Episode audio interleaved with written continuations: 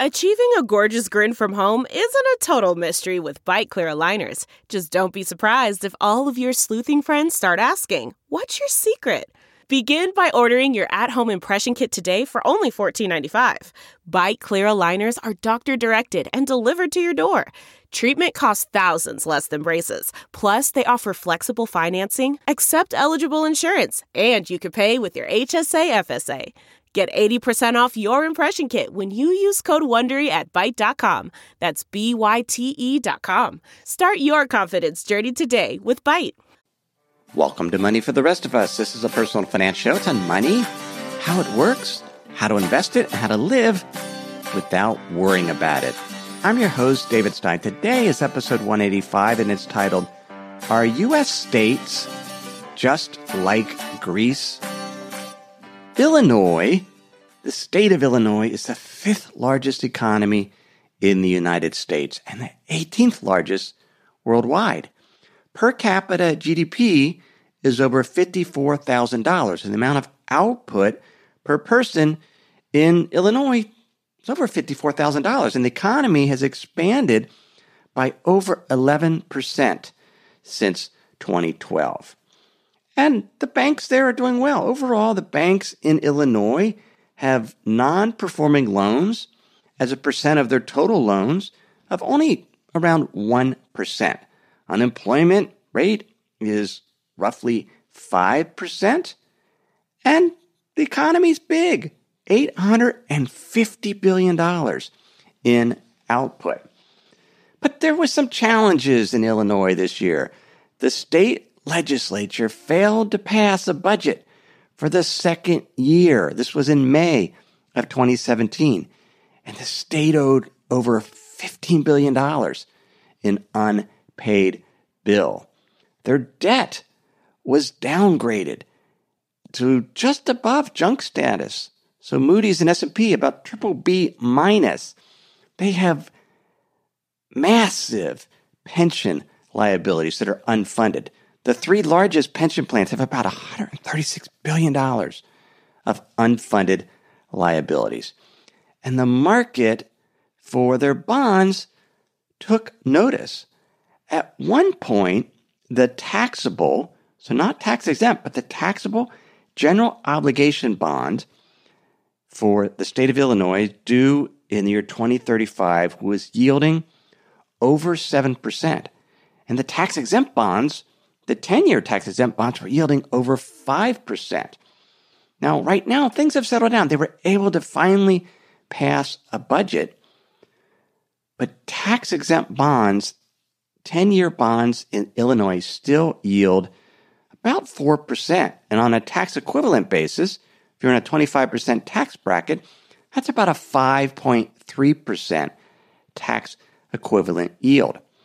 So that's Illinois had some struggles, has some challenges, but still economy's growing. But their debt yielding about 5% on a tax equivalent basis, 4% tax exempt. Let's compare that to Greece. Well, first, let me step back. The overall amount of debt in Illinois is $62 billion. And with their economy at $850 billion in output, that's only about 7.3% debt to GDP. Greece is at 180% of GDP in terms of their government debt. Portugal is about 131%. It's important, much more indebted countries. Bank loans, 36% of bank loans in Greece are, are non-performing. So they're, they're in default. They're 90 days or more behind.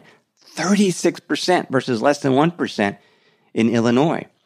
12% of loans in Portugal are, are delinquent. Unemployment rate in Greece, 20.6%. In Portugal, the unemployment rate is, is roughly 8.5%. At the worst, Greece had unemployment over 25% in 2013, and Portugal over 17%. Now, GDP in Portugal, they're not as wealthy as Illinois. Per capita GDP in Portugal is about $20,000. It's around $18,000 in Greece. And again, compared to Illinois, which is around $54,000, overall US around 58,000, Germany about $45,000. So Portugal and Greece only about 40% of the per capita GDP of Germany. Germany, the, the Greece economy hasn't grown very well at all. Since first quarter of 2013, the economy has only grown on an overall about 2%. That's after a 27% contraction from 2007 to, to the bottom of 2013. Portugal's grown better. It's, it's up about 8% overall relative to, to, from the bottom. But we can compare that with Illinois. Illinois has grown 11% over the, roughly the same time period.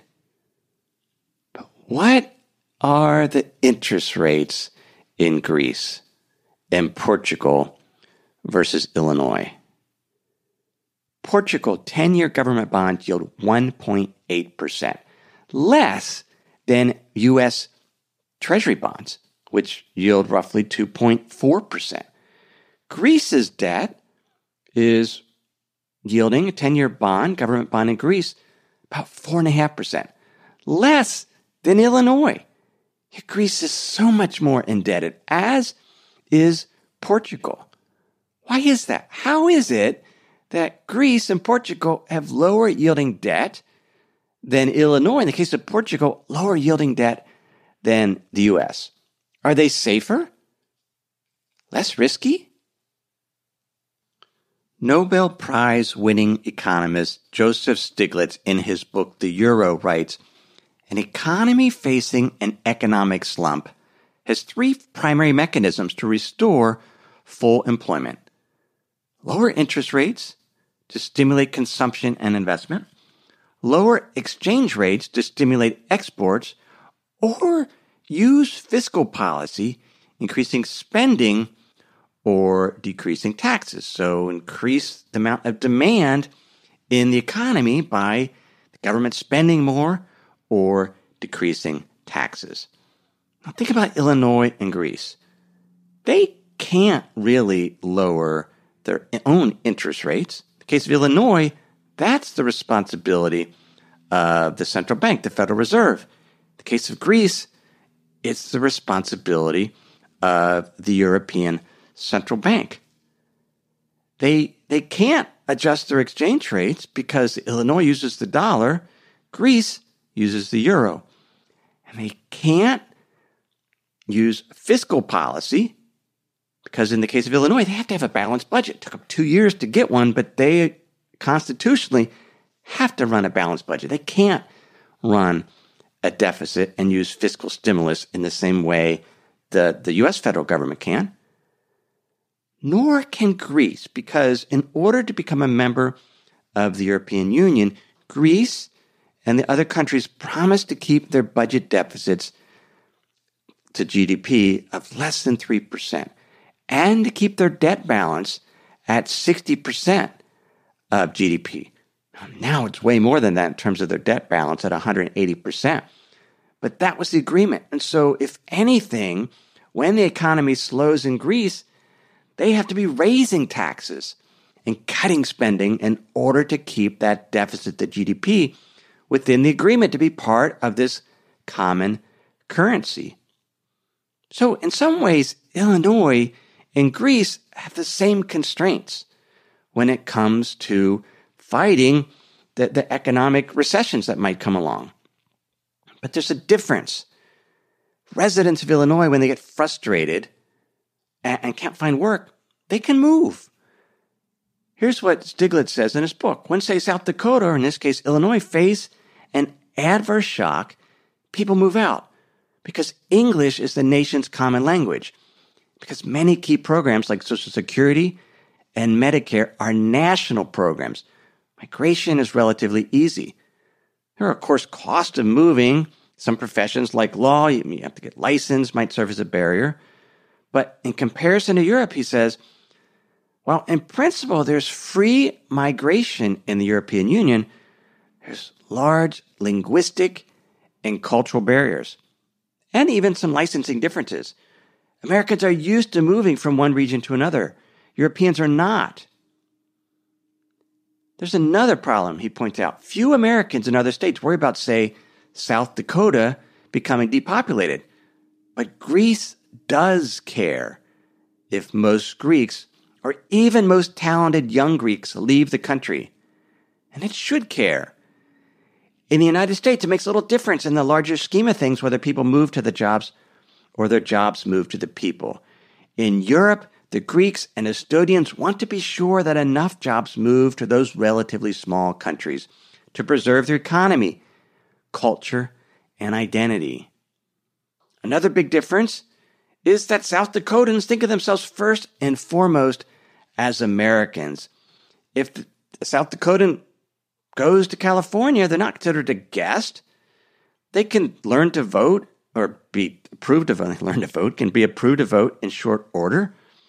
You don't consider yourself an immigrant. I've moved to Idaho. I'm not an immigrant of Idaho. I'm American. But that's not necessarily the case in Europe. And so you have these cultural barriers and it makes it more difficult to move. So that gives Greece less flex- flexibility than Illinois. There's a couple other things though. In the US, the federal government provides these national programs, this social safety net, welfare programs. They cover most of the cost of unemployment insurance, Medicaid, Social Security, other food purchase programs to assist the poor. These are national programs. So if there's a struggle in Illinois, there's federal government funds going to help the people in Illinois. It's not the case in Greece. When Greece is struggling, it's the responsibility of the Greece Greek government to help out. They can't draw on welfare resources from the European Union. Doesn't work that way. Another difference is I mentioned the banks. We have common banking unions in the US. The banks are mostly national. The, the federal deposit insurance is national. If banks in Illinois, if a bank in Illinois goes, goes belly up, goes bust, the federal government steps in and reimburses the depositors. In Greece, 36% of loans are in default. There is no European Central Bank coming in and, and saving those banks. When 19 countries came together in 2002 and implemented the euro, they knew that there was these constraints that they couldn't devalue their currency, that it was all together. And that's why they had the, this agreement to keep budget deficits less than GDP or less than 3% of GDP, to keep debt to GDP less than 60%, because the idea was if they were similar in that regard, some of these cultural differences would, could be overcome.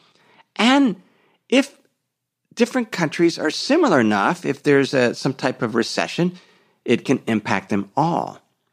The other thing, if one country was going to have a challenge, instead of, they couldn't devalue their currency, but they could do what's known as an internal devaluation. Their economy would slow, wages would drop and be cut, prices would drop, and that would allow those countries' exports to, to be more competitive. One exports tourism. So, with prices dropping, wage dropping, ideally tourism would pick up. And some of their goods could be produced more cheaply because wages would have dropped and allowed the countries essentially that are struggling to internally devalue. And then that would allow them to become more like the other countries. Hasn't worked that way. Here's the problem. When you cut people's wages, workers' wages, they get discouraged. They don't become more productive. In some ways, become less productive. And while prices in, Europe, in Greece have dropped, it hasn't been enough to offset the major contraction as they've cut income, cut pension plans. Exports have not been enough to offset that. The economy has stagnated, and the debt GDP and the household debt to GDP is still there. And so the, this is a, a major, major flaw in the euro. Yet Greece's interest rates are less than Illinois, even though Greece doesn't have the benefit of banking union, of being able to draw on the resources of the European Central Union, at least not in terms of automatic stabilizers and unemployment insurance. They have drawn on them. In May 2010, Greece received a financial assistance package worth 80 billion euros from its European partners and another 30 billion from the International Monetary Fund. Two years later, another 73 billion euro package from European partners and the IMF. And again, in July 2015, there was another 86 billion euro package. Why? Because the market was no longer willing to, to buy Greece debt. It didn't, they felt the default risk was too high. Interest rates soared and the European partners had to come in. Illinois faced the same situation. Their, their debt yields were, were rising to over 7% for the taxable bonds. But then at some point, they were able to pass a budget and they were, they've been able to issue bonds again in Illinois, as has Greece. They have done some more bond issuance. The market has trusted them. And in the case of Greece, has trusted Greece even more than Illinois because the bond yields on a tax equivalent basis are lower in Greece than they are in Illinois. Let me pause and share some words from this week's sponsors. If you've been using Mint to manage your finances, you know they shut down several months ago. Well, let me tell you about the budgeting solution, the financial tracking solution I've been using for the past number of months. It's Monarch Money. Monarch Money is the top rated all in one personal finance app. It gives you a comprehensive view of all your accounts, investments, transactions, and more. You can create custom budgets like I've done. You can set goals, collaborate with your partner. And now you can get an extended 30-day free trial when you go to monarchmoney.com/david. What I like about Monarch is the ability to customize what I want to see. I have custom budget categories, and then I can go on to the dashboard and see where I'm above trend on some of my spending. I especially like that Monarch will never sell your data to third parties or show you ads. After trying Monarch myself, I understand why it's the top rated personal finance app. And right now, get an extended 30-day free trial when you go to monarchmoney.com slash David. That's M-O-N a R C H M O N E Y dot com slash David for your extended 30 day free trial. We have a brand new sponsor to our show. It's Yahoo Finance. Yahoo's been around for decades. My first email outside of work was a Yahoo email address. But the financial side, I've used on occasion primarily to get data for dividend histories for particular funds or ETFs. But I was pleasantly surprised to get back on Yahoo Finance to see how it's evolved over the years. Now it's really a financial dashboard where you can get an understanding of what's going on with the markets. There are relevant articles from Bloomberg, Reuters, the Associated Press, and the Yahoo Finance team. You can look at the economic events calendar and see which data series are being released that day and what the consensus is. You can see the pulse of the markets at any time by going to Yahoo Finance. In addition, you could see all of your investments and retirement accounts in one place. With Yahoo Finance, you get a consolidated view of multiple accounts. Yahoo Finance serves as a financial hub for your retirement accounts, but also comprehensive financial news and analysis. You need to check out Yahoo Finance, particularly if you haven't been there in a while. Check it out at yahoofinance.com. That's yahoofinance.com. So, why is it that interest rates in Illinois are higher on a tax equivalent basis than Greece or Portugal? What's investor sentiment? It's just perception of investors. Joseph Stiglitz, in his book The Euro, writes that these sentiment changes can occur gradually or rapidly. Surprisingly, the changes often happen suddenly and not in response to any real news. The mystery is often not that the lenders are pessimistic, but why weren't they more pessimistic earlier? Such changes have been called sudden stops. The flow of money into a country suddenly halts and the country goes into crisis. It is when sentiments change quickly that a debt crisis is likely to follow, as lenders refuse to roll over their debts as it becomes due, and the country can't find anyone willing to lend. That's what happened in Greece and was happening in Illinois. And now, lenders are willing to lend to Greece and to Portugal. Now, there's a big difference between Portugal, they have much lower interest rates than Greece, which actually, in some ways, is surprising given Portugal's not that much more indebted than Greece on a government basis. And households and businesses are way more indebted in Portugal than they are in Greece. Household debt as a percent of GDP in Greece is 63%. And as a percent of disposable income, it's 95%.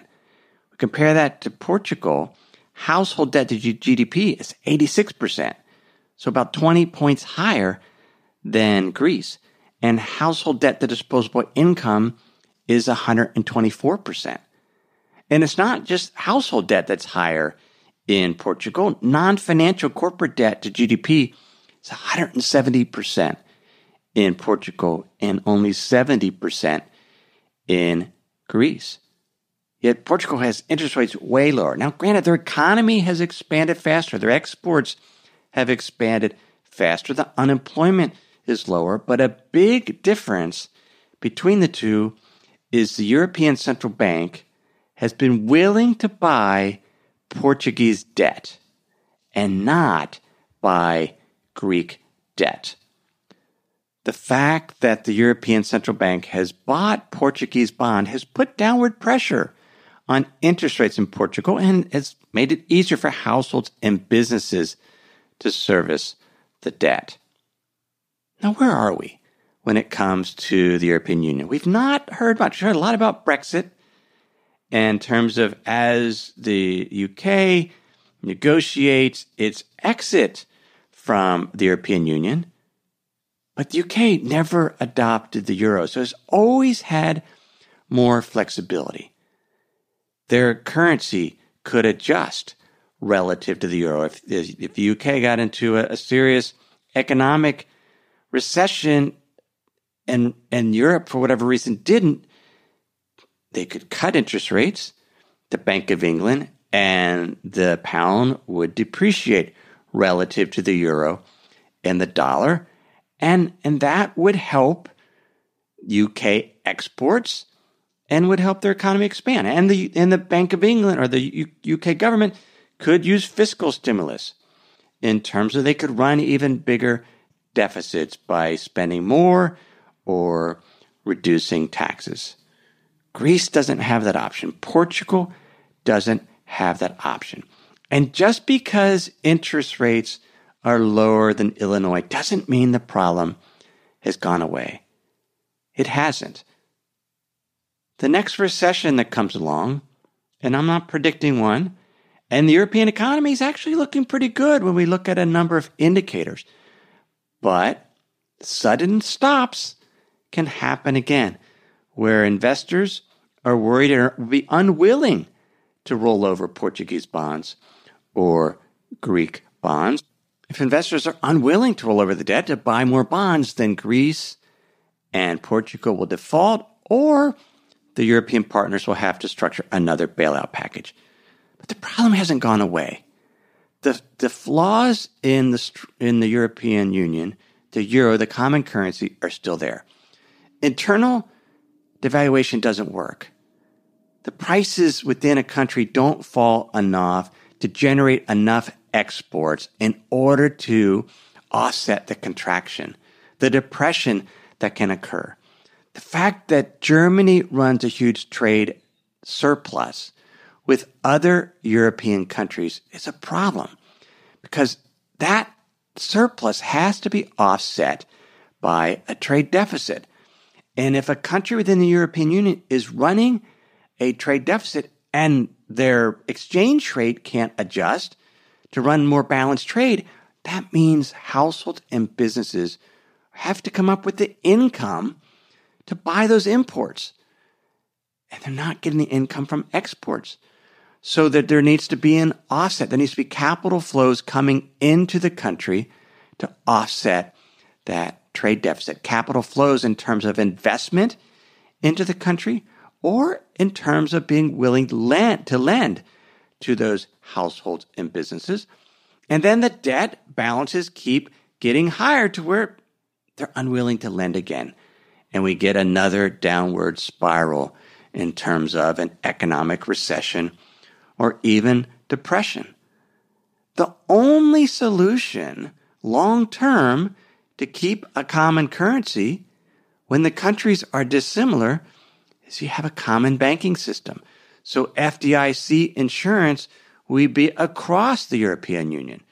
Instead of the Greek banks being on their own with 36% bad loans as a, as a, as a percent of the total loan portfolio.